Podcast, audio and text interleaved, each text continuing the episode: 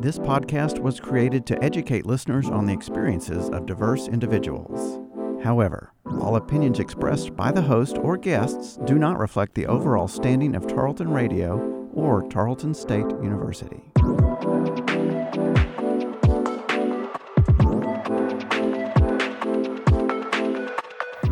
Everyone, and welcome to Making Space a Diversity Dialogue. I'm your host, Cole, and this is a bi weekly podcast where together we'll have questions answered about socially sensitive topics while creating a lasting relationship with diverse people. The topic for this episode is gender roles and stereotypes. It's something that's kind of uh, a wide topic that not many people can pin down or maybe don't really understand it fully. I'm not sure I understand it fully, so I'm glad we're doing this episode to kind of flesh that out at least as much as we can in this hour to 45 minute sort of episode. I do have three very special guests who are um, experts in gender and sexuality.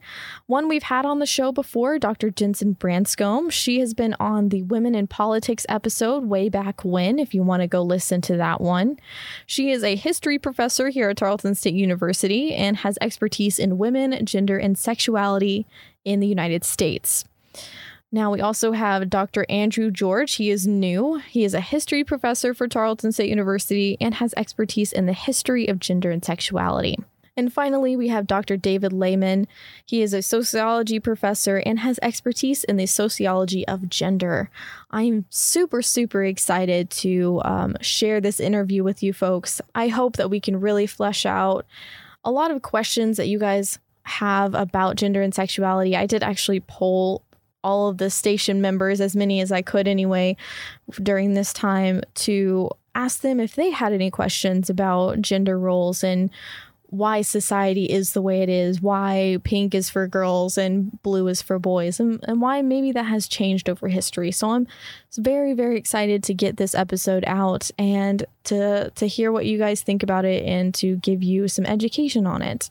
Before we hop over to that interview, I want to go over a few vocabulary words that I'm not sure we've gone over before, or that maybe it's just been a while, so we'll go over them again. The first one is gender roles. So, gender roles are the behavior learned by a person as appropriate to their gender determined by cultural norms. A little easier way to say that is just that gender roles are society means of what we're expected to do, how we're expected to act, dress, groom, conduct ourselves on a daily basis, depending on our assigned sex or our perceived gender. Another word that we're going to go over is masculine and feminine. So, masculine is just having qualities or appearance traditionally associated with men. Um, some examples could be being very muscular, not showing much emotion, um, showing a lot of aggression. Those are kind of masculine traits. And then feminine is just having qualities or an appearance traditionally associated with women. So that's painted nails, long hair, makeup, being pretty, being dainty, all of those things are considered feminine. And then we have just traits in general so I mentioned masculine and feminine traits. So traits are just those distinguishing qualities or characteristics typically belonging to someone. So if someone has masculine traits, they may be more muscular, they may work out more, they um, they may have shorter hair. That is considered more masculine. So that is a masculine trait. Then finally, I wanted to go over the pink tax. I know I want to go over this with those folks who are going to come on and, and be the experts on the show, but I want to define it a little bit. So, pink tax is actually the gender based pricing uh, or an upcharge on products traditionally intended for women. So, this is usually on cosmetics. Um, self care, like shampoo, hygiene, all of that. A lot of the times we'll have pink tax. Even clothes can have pink tax. One plain shirt in uh, the women's section will be more costly than in the men's section. So there's just that uh, associated, it's not actually a tax, it's just a higher upcharge for what seems to be the only difference being it's targeted for women. The only difference being a product targeted for women versus targeted at men. So that's what really the pink tax means.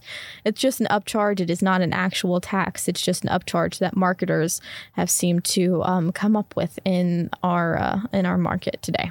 Hello, everyone, and welcome to Making Space a Diversity Dialogue. I'm your host, Cole, and today I have with me Dr. Branscombe, Dr. George, and Dr. Lehman from Tarleton State University, all professors who have expertise in gender and some sexuality, some history of the United States. Really excited to have them on. Thank you guys so much for coming and uh, having your time spent here. Thank you. Thanks, Cole. Yeah, thanks for having me. I think we're going to just jump right into the first question. Uh, how would you guys describe gender roles and gender stereotypes? Anyone can jump in on that one. Well, so sociologically, we think about these things as being social constructions, not things based on uh, nature, not things that are inevitable, but instead things that uh, change from place to place, uh, and then they change over time as well. So, uh, fully a, a, product of a, a socially constructed reality. And you can think of them as like performances or roles that are taught to everybody ever since they're a little baby up to where you are now. Every time you are handed or you are given a doll for Christmas, or you see um, that two men are playing a basketball game. Every single time you see and you as a child or as an adult witness anything that has to do with how a man should act or how a woman should act, it's teaching you about how to perform as a man or a woman. Um, and it's teaching you a certain gender performance or gender role. Yeah, and I, I, would just follow up. I mean, just to stress something that Dr. Lehman said uh, that that the, there's no standard set of what you know masculinity or femininity or, or women's roles and men roles have have been standard across time and place. Mm-hmm. Um, and so, one of the things I enjoy studying history, uh, especially like women and gender history, is seeing how those um, you know change um, over time and change by culture. Um, and and I'll just add too that I I think we'll probably get into this a little bit later, but um, as Dr. George was just saying, these these sort of performances they're they're not always um, just sort of open to interpretation, right? They're they're often restrictive, and so I think that's sometimes the the, the challenge when we talk about gender roles and why it's important to stress that these are sort of learned behaviors and, and constructs and not biological is because historically we've seen these use more to constrain, right? Both men and women, um, rather right. than um, have them, you know, create new opportunities. One thing that uh, Jensen said that maybe I think is might be worth giving an example is that Jensen was stressed, or Dr. Branscombe, sorry, was stressing this way that gender roles have not been the same throughout history. Mm-hmm. So, to give one small example from my own work um, that I'm thinking about right now, um, if you look at the history of masculinity and manliness and what kind of male roles were, one trait that used to be very, very, very central to masculinity was this idea of self control. That what defined men was their ability to resist their passions, to resist um, getting angry, That's to resist getting um, too compassionate, but to be stoic and to be able to control themselves. And this was oftentimes used in very racist ways. They would depict people who weren't white as being less able to control themselves and say, right. look, they're less than us and they're less manly than us. Mm-hmm. And you can actually see this trait all the way into the 60s, um, the 50s, and the 60s. You can see people forget it, but if you go back and you watch a John Wayne movie, for instance, John Wayne is always this controlled mentor figure, and the and the men below him are the ones who are rash, who are quick to anger. Captain Kirk is the same sort of example. People always forget it, but if you go back and watch, especially season one of the original Star Trek, he is this very self controlled, uh, leader who is usually holding back the impulses of the rest of his crew. Interesting. But we don't have that sense of self control and manhood anymore in our popular mainstream culture. Manhood nowadays oftentimes means toughness or right. it means strength or bravery, but it, you've lost that sense of self control. So I don't know. I find that interesting. I think that's one example to show you yeah it how kind it, of um, how it's changed it relates back to what dr lehman said which is it, it's based on what kind of culture and society is saying it should be at the time. And kind of talking about those restraints and looking at gender roles and stereotypes. I'll maybe have Dr. Branscombe um, answer this one and then uh, you guys can hop on board. But are gender roles inherently bad because they are constraining?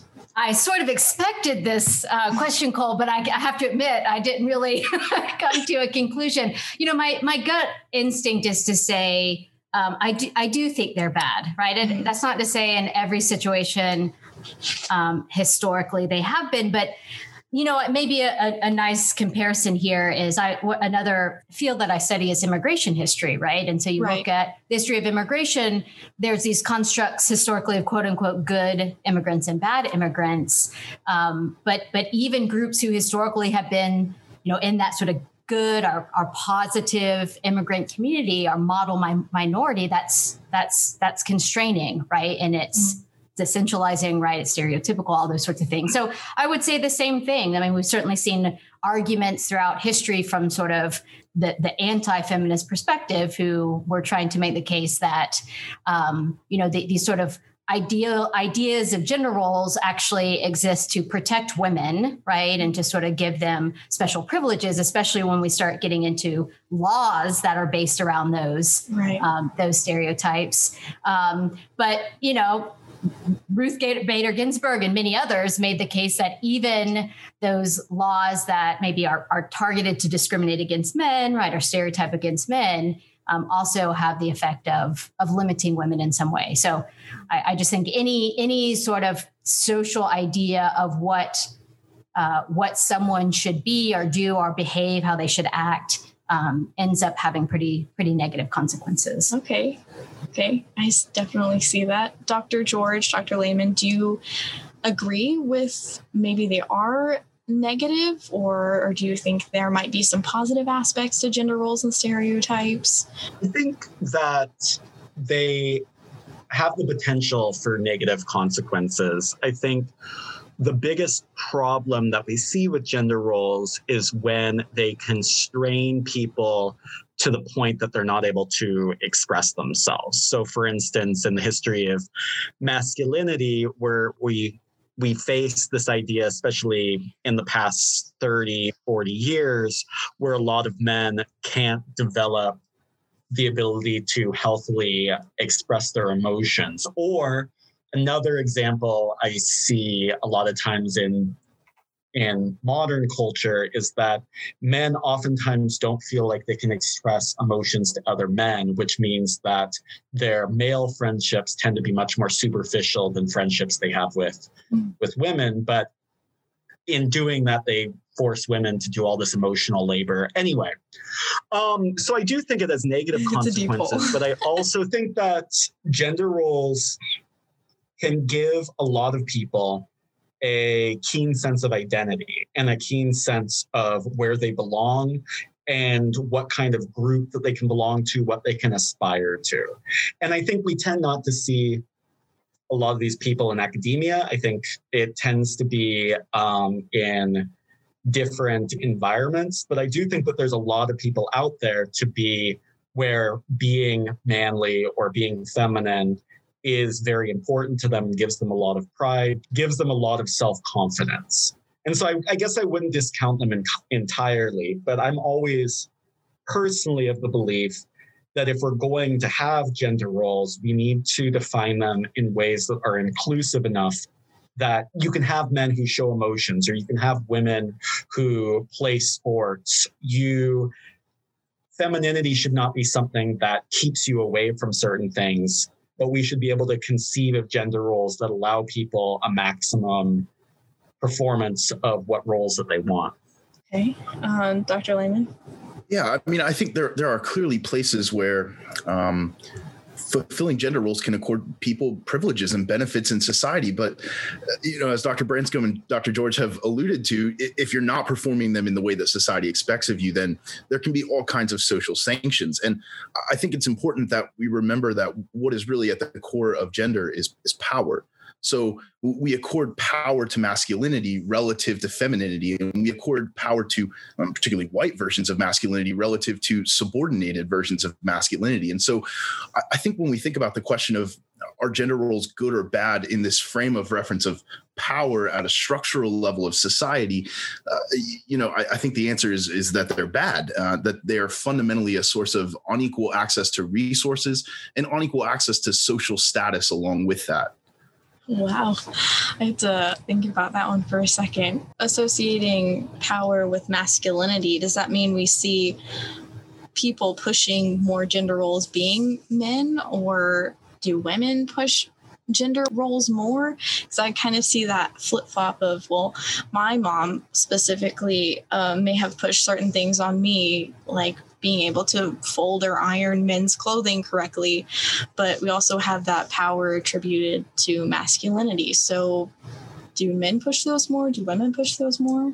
well, I think my historian colleagues would certainly be able to point to multiple instances in, in history where women have said, hey, we deserve, you know, a, a, seat at the table and, and men have pushed back against that in the military and politics and in all sorts of social arenas. But when we also think about the sorts of things that we celebrate, for example, in, in femininity, like like folding clothes or, or tending to children, those are unpaid jobs where you know we, we don't get a paycheck for those things. They don't accord women a lot of social status uh, in society as, as, a whole. So even there uh, where there are places that we celebrate aspects of femin- femininity and those are important things there are structural inequities in the sorts of things that we celebrate with womanhood relative to manhood you know? So there are positives to feminine traits and negatives as well but those negatives can be uh, detrimental Well, and even, also even the positives can be detrimental, relative, you know, at a structural level of society. What kinds of things do we reward, and what kinds of things do we accord people status and esteem for?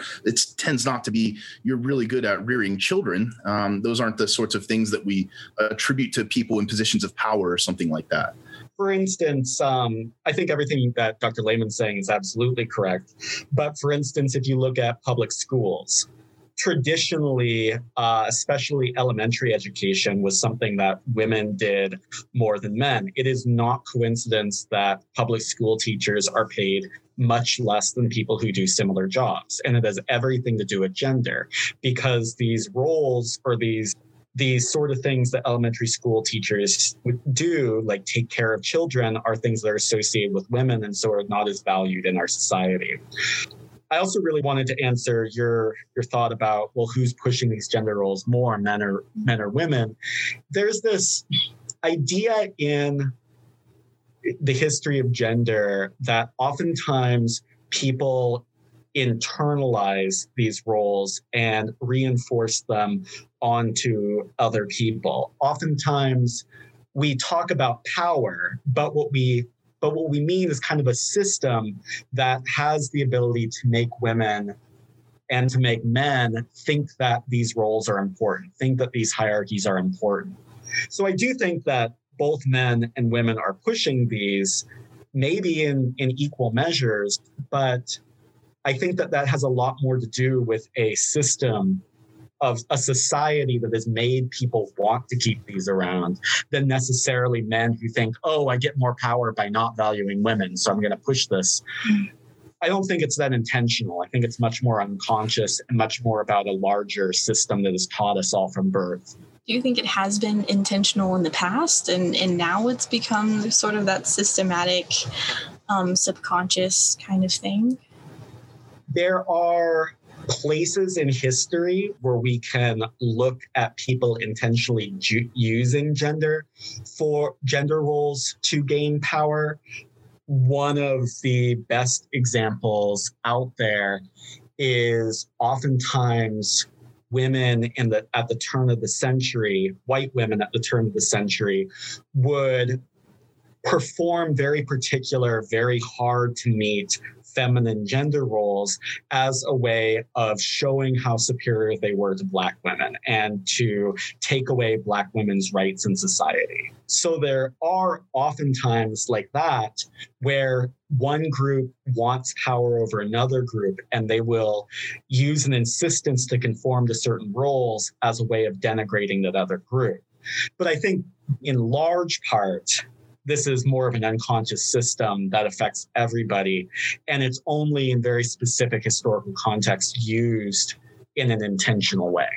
Dr. Branscombe, do you have anything to add to any of that? Well, I mean, just in, you know, very much like what, what Aaron or Dr. George is saying, I'm happy to dispense with titles. Um, is, you know, when, when you ask your question, I mean, my, my first thought was also to like, this is more of a sort of a, a, system or systemic thing. So, you know, I'm thinking something like the patriarchy, which of course both men and women are complicit in. And then also as a follow up to, to what uh, Dr. George was just saying, you know, a, a lot of this in terms of our, our modern uh, sort of mainstream American idea of gender roles um, I, I, think really sort of traces back to kind of the, the industrial revolution, right, where we're starting to see a, a reconfiguration of our society and what it looks like uh, to go out and work and what it looks like to stay home and how that begins to divide along class lines. So, um, so yeah, I mean, I, I, I certainly think there's some intentionality, but it's just a it's an organizing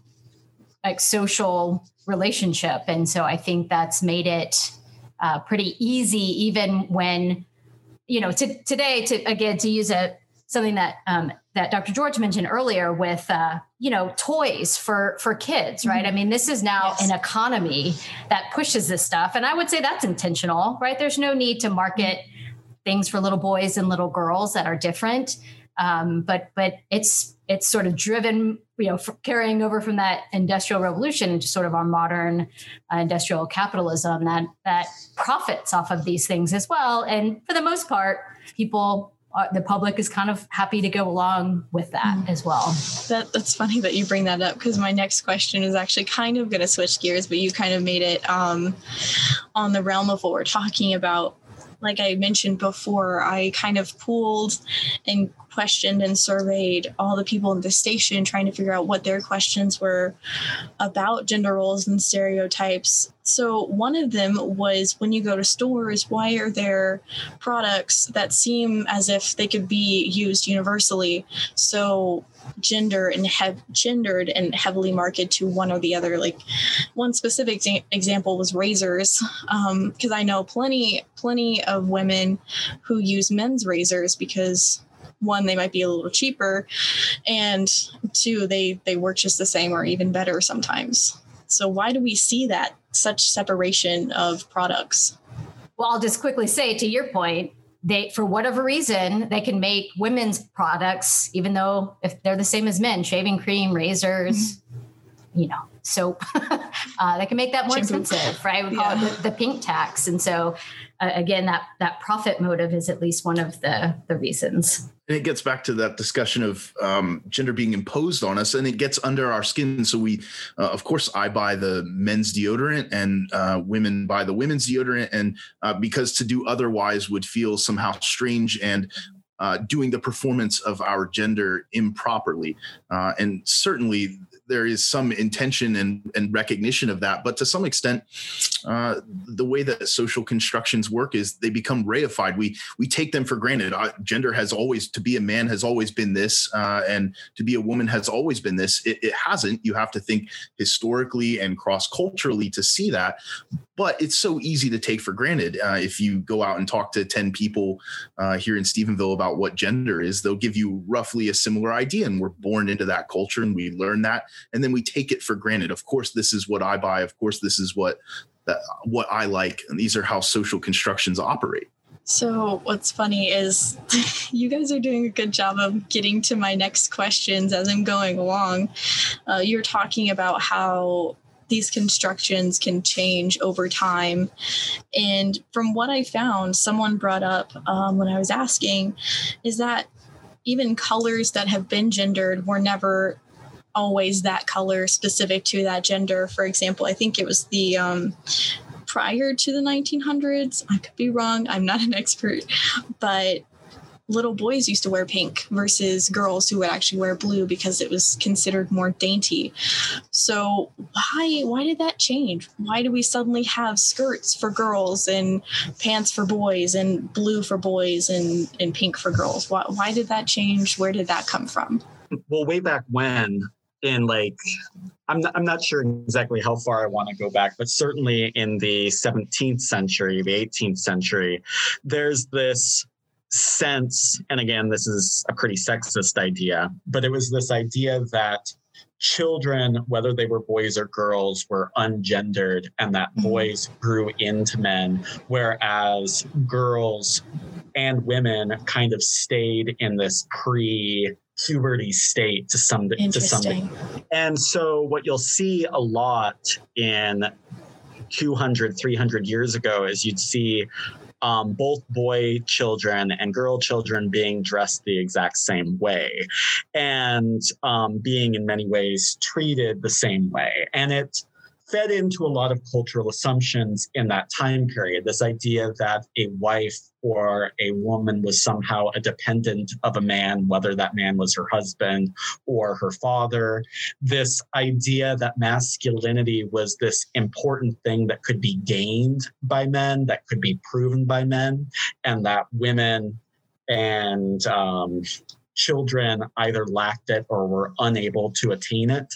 There were if you go back through a lot of old stories of the saints from um, Catholics, from Catholicism, what you'll find is that there are often these cases of these women saints who did something um, valorous or or did something heroic and brave, and oftentimes those stories would end with them actually being transformed into men, and that was one of the miracles that these women who reach the very pinnacle of heroism and become a saint are actually outgrow their gender and become men. So that's a much, much earlier system that looks very alien and very sexist to us now. Mm-hmm. But it eventually gets displaced by a system we have now that women and men are complementary but fundamentally different. And that becomes much more of the norm. I would say between 1880 and 1920 is the time period, though I'm sure there are historians that could argue for or back earlier or later than that quite quite drastically. And that's also a reason for women to to push gender roles uh, uh, being sort of um, um, accepted and celebrated for being women as opposed to just being deficient versions of men. You know that that's a pretty solid reason to want to to push for uh, there being a womanhood and that being important. That's true. That kind of self identity uh, related to those roles. That's where we go back to whether it be, is positive or negative. Because sometimes, like, even if we take uh, looking at transgender folks, um, they might specifically go for heavily binary, heavily gendered roles just to try to affirm that in, in themselves. Can, can I just say one thing about what yes, you said? Yes, Of course. I guess I would say, but trans folks in particular show just how complicated this idea of gender roles are. Because if we want to say gender roles are bad, gender roles are often incredibly valuable to trans people in order to be able to fill these roles that have been so long denied them it's very affirming to them it helps them create a sense of identity a sense of community and so to say that gender roles are entirely negative, I think is to kind of erase some of the experiences of that community for existence for for instance. I guess what I'm saying is it's it's complicated. Yeah, I was, I was uh, where I thought maybe you were going with this too, because my my mind sort of went to like the history, especially of like lesbian relationships as well, where and, and Aaron, you might know more about this obviously but um, where we see if, if, it's you know if this is happening in, among uh, gay men as well but you know for for lesbian women in particular for for a period of time in the 20th century it was also um, somewhat like freeing to kind of mimic a heterosexual couple and of right. course when we talk about doing that they're they're not mimicking um, you know necessarily like men and women they're they're mimicking those uh, gender roles right within a relationship. And so uh, you sort of see see yeah see a little bit of this as as a, a, way in some cases to kind of justify themselves as a as a as a couple, right? As a romantic partnership. And so, um, you know, I, I, might still push back against the idea. Uh, I'll have to think about this more. That the, these aren't necessarily good good things, right? I mean, again, right. this is a product of the world that we've created, but um, you know, I, that, that that's an interesting way to look at this as well as how they have functioned um, for kind of uh, sexual minorities in history.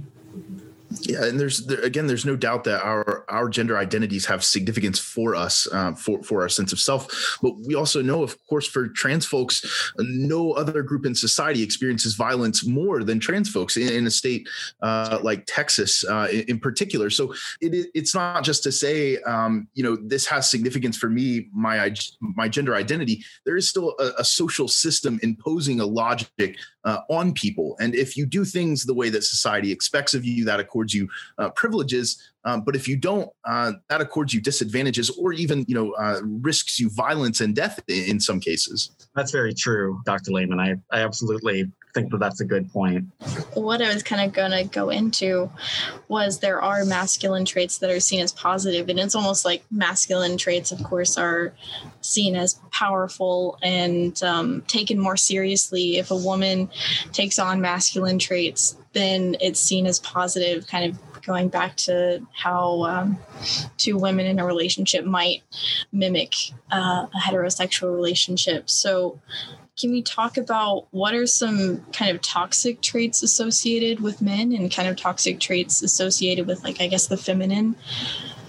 Yeah, I mean, I, again, I would just stress what you know a question you asked earlier. Um, with, with maybe some some caveats here if if sure. i and it sounds like some of the, the others here feel like gender roles um, are not necessarily a good thing then i would argue again that probably every quote unquote masculine and feminine trait is inherently toxic right i mean mm-hmm.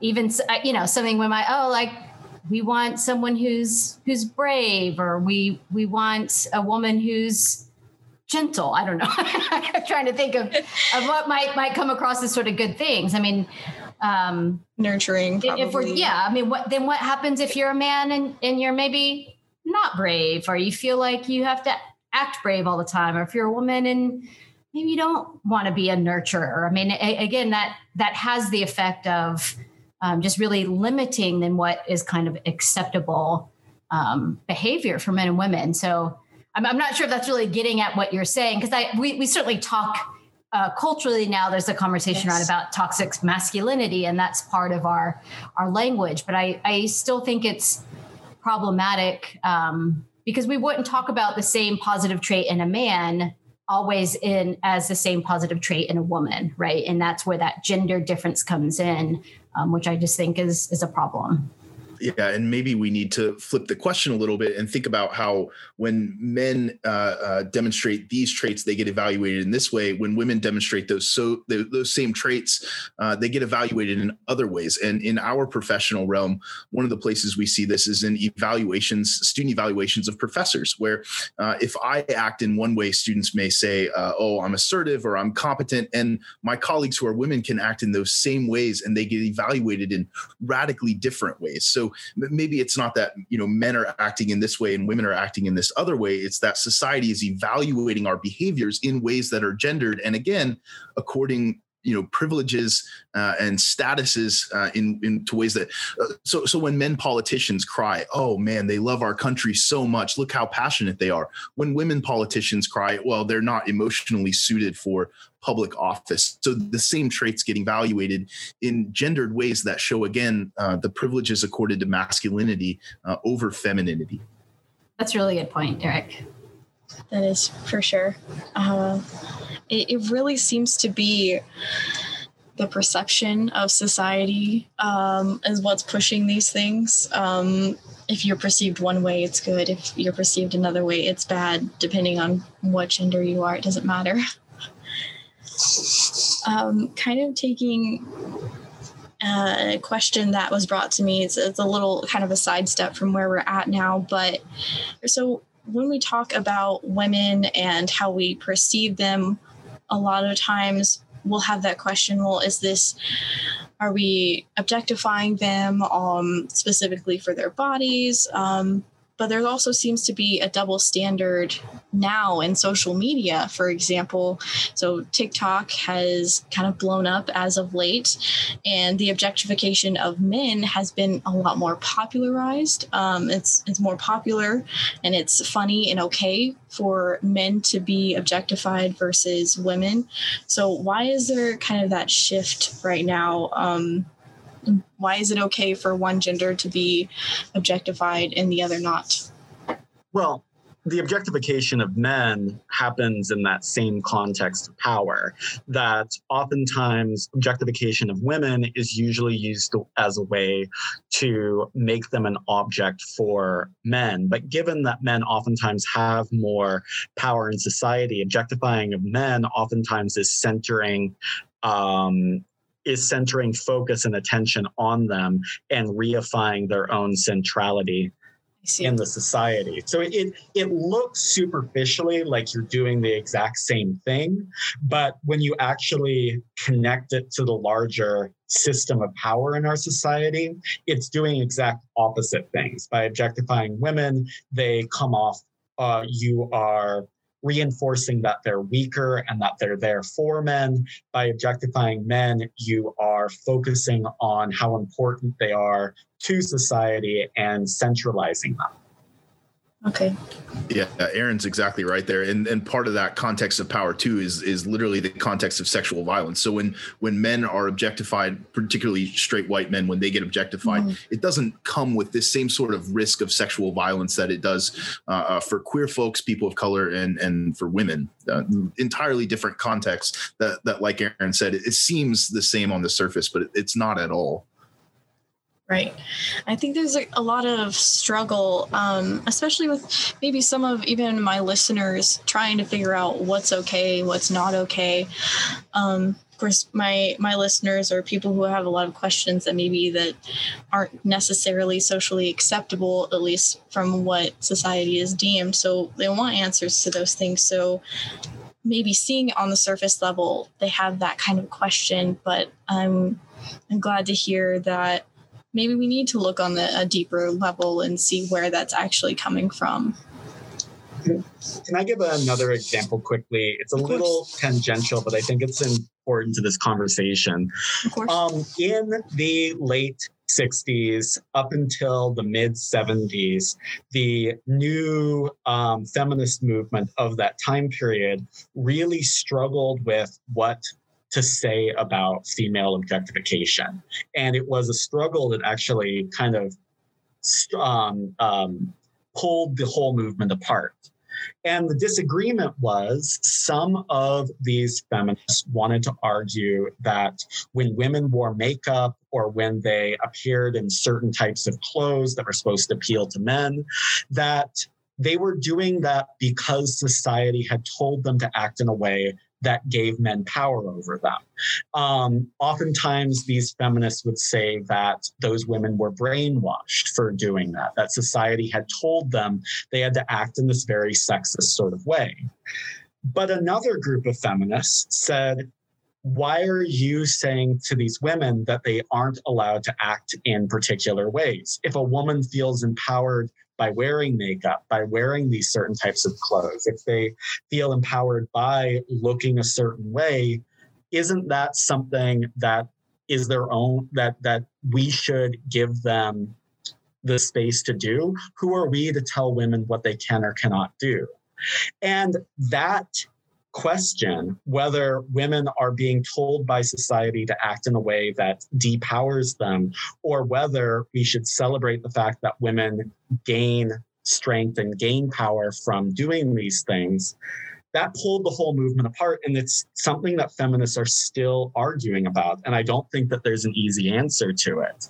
Um, people are still trying to figure it out. If a woman who appears on TikTok and acts in a way that is objectifying, should we condemn her for what she's doing because she's reinforcing sexist tropes? Or should we say that if this is something that gives her a sense of confidence and a sense of uh, power, should we celebrate that? Um, it's tough it is tough. Yeah, yeah, that's a good point. I, I, mean, as you were talking, I was thinking, you know, like the, the 90s raunch culture where, where this debate sort of flares up again. And as you're saying, I mean, I think even when it comes to like uh, women's sexuality and sexual expression, right, this is all all very tied into what, what you're saying. Um, I also wanted to just briefly add, add to the conversation about um, objectifying men, right? Mm-hmm. And I certainly agree with uh, what, what my colleagues um, had to say about that. But, you know, I will add to the extent that that if we look um, historically at the effects of ob- objectification and um, sort of tying it to like uh, beauty standards, right? Or I don't know what the what the same terminology is for men, right? I guess it is it handsome standards. I don't know what that might be, but you know, I, I can see just to sort of not leave that hanging out there that, that there potentially is some damage being done um, you know, because we do know men struggle with body image, right? And that there's right. um, disordered eating among men as well, right? So I, I don't want to dismiss that as sort of not having any sort of adverse effect uh, on men who, again, maybe just fall outside of what we might define as a conventionally, you know, well built, um, muscular man, right? Whatever your sort of like, uh, you know, go, go, to, yeah, uh, fantasy man is. Um, so I, I, I will just attack that on. And I, I, I don't. Um, it's not the same as objectifying of women. There's not the same history there, but I do think it has some adverse effects. Okay. Um, so we're talking about there are adverse effects to kind of any um, forced uh, gender role or gender specific stereotypes. How do we go about like combating that? How do listeners go about maybe changing the way they think about gender and gender roles? So I think the first step, and in sociology, there's been a lot of work. Eh, well, in the social sciences uh, altogether, I think the first thing we have to do is is decouple sex and gender. So when we're talking about sex categories, we're talking about uh, our, literally our anatomy, and when we're talking about gender, we're talking about a set of expectations that society has for us. But what happens is our gender gets tied to our sex categories, and we perceive that to be a, a natural and an inevitable phenomenon. But I think if we conceptually kind of think through that and we recognize the variation uh, among the men, uh, the masculinities uh, that we observe or the femininities that we observe. And if we look cross culturally and over history, we see that that sex and gender connection isn't there. And then when people are doing gender in ways that we might find um, surprising or even alarming, uh, it, our first reaction then is not to say well, well something's like wrong with you you know? And, and i think that can be a, a, good first step to thinking about what gender is uh, and, and really what gender is not. I would just add to that um, interrogate what feels uncomfortable to you. Um, like i think on a daily basis the the answer to if you find something that is different, that is strange, whether it's someone performing gender in a way you didn't expect or anything else, is to rather than recoil from it, as is oftentimes natural for humans to interrogate it, to ask yourself, well, why do I find this uncomfortable? Why do I find this strange? Um, and I think oftentimes, if you react in that sort of way, you'll come up with surprising answers to yourself about why you reacted that way. And that helps you decouple your reactions from moralistic pronouncements about how they should act. It's hard to do. Um, it's really hard to do. I think we we all have a lot of hangups, regardless, even if we don't want to. But I think it's not necessarily wrong to have those hangups. What's wrong is to not challenge them and to not think further about them. Um, as well, slightly differently, um, as I kind of said earlier, I think for me, it's important to think about how we can accept more larger and inclusive roles for men and women. I'm mm-hmm. I'm not particularly sure that we need to the gender roles entirely, but I think that there are certain ways of thinking about what manhood means that are more damaging than others. There are ways that reify violence, competitiveness, um, uh, unemotionality. And there are ways of thinking about masculinity that can embrace much larger ideas, such as uh, emotional sensitivity, duty, respect, all of these other ideas. And maybe you can, rather than think a woman who plays basketball is somehow less of a woman, you can instead think, well, how can how can she you can think of ways that basketball players can be feminine. You can think of basketball as something that is inherently feminine in all of the same ways that other things are inherently feminine. It doesn't, you don't necessarily need to use it as a gatekeeper to say what is and is not feminine, but instead think of how basketball or how sports can express femininity. Maybe. Dr. Branscombe, yeah, I mean, these are are complicated, difficult things. So maybe the only other thing I I would add to what my colleagues have said is um, maybe to to be that um, critical and self-reflective thinking about our own lives as well. And and this is hard too but maybe thinking thinking about um, choices we make whether it's you know your major your your career path or even what clothes you put on in the morning. Um, you know maybe just think a little bit more critically about what has led you to the point where you uh, where you feel like that this is um, you know what I feel like I need to study or or what uh, what clothes I want to wear. And I mean that's maybe too I don't know kind of what's the word I'm looking condescending or something. And I, I certainly don't mean it that way um, because even as you know a 40 year old privileged adult uh, woman, I mean sometimes when I get together with my mom, I'm like, oh, is she am i am i feminine enough for her right so i mean these, right. these to a certain extent i'm very comfortable with um, sort of who I am, and I try to find ways to, um, you know, challenge what might be expected of me as a uh, as a as a white woman. But um, but I'm also in a privileged position because of that, and, and it's probably easier for me to wear the occasional tie than it than it would be for for somebody else. I don't know. So, right. um, but th- these are um, lifelong struggles to think about for ourselves, and also to see um, as our, our world and cultural cultural thankfully is changing, right? And um, we are seeing some of these expectations be a little less rigid, um, right. but but they're certainly still out there and and powerful. And I just think having conversations, right, learning, like you know, like your listeners who are maybe asking these questions. Um, that's an act of bravery, but that that's the way we're also going to um, learn and and get get past some of these limitations. Well, that is all I have for you guys today. Um, is there a subject or something that you guys wanted to touch on that we haven't touched on already uh, that you might want to say to our listeners? Any advice, anything like that? I know we just talked about how maybe we can start to combat gender roles and gender stereotypes. It's a lot of reflection on your own self identity and what made you who you are. But is there anything else you guys wanted to mention before we leave off here? It, it was an enjoyable conversation. I, I learned, I enjoyed the questions and always enjoy having these conversations with my colleagues. So I just thank thank everybody for being a part of this. We should uh, take the opportunity to pitch the um, women, gender, and sexuality studies, uh, the minor that we have at Tarleton, right? Sure, of course. Yeah, we do. We do have a minor. I mean, we offer classes. Dr. Uh, Levin and Dr. George and I all teach classes dealing with gender and sexuality and, and sociological constructs and, and history.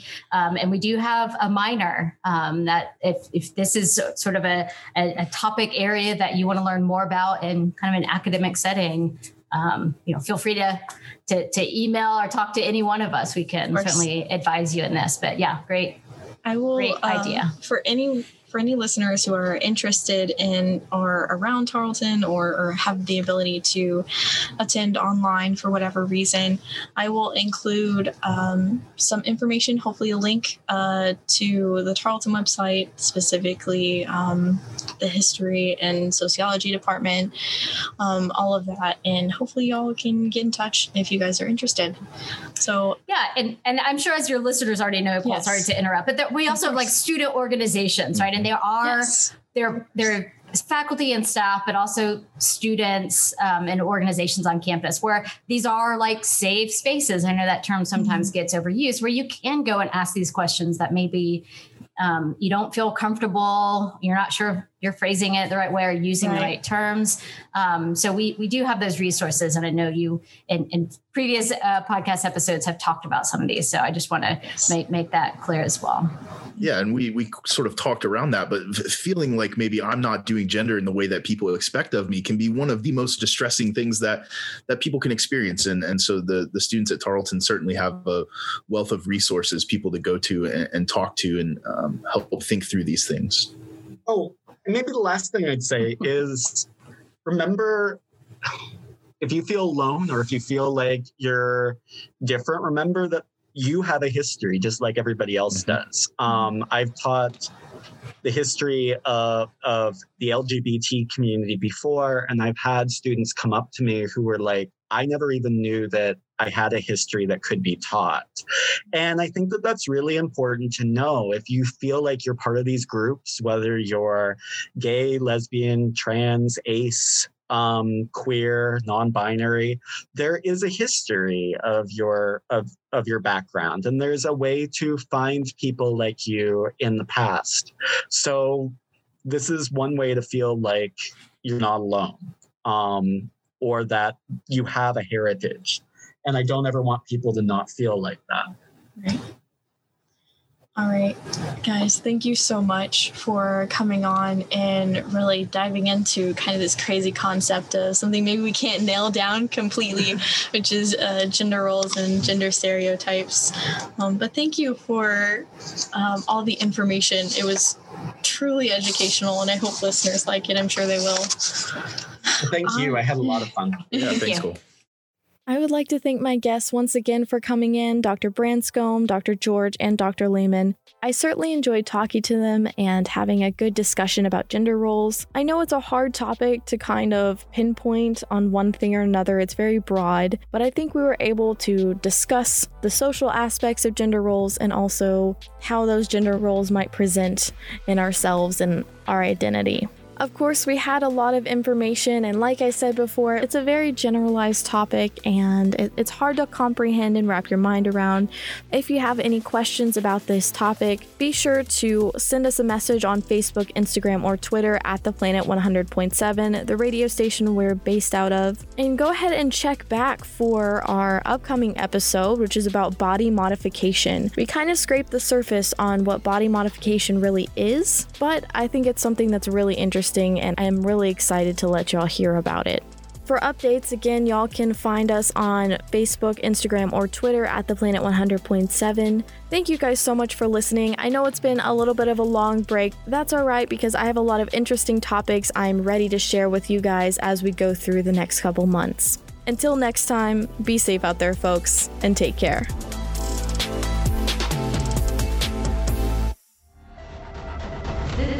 Been a Tarleton Radio Network podcast with production from me, Taylor Welch, and me, Carissa Cole. Find more great shows by searching Tarleton Radio Network wherever you get your podcasts.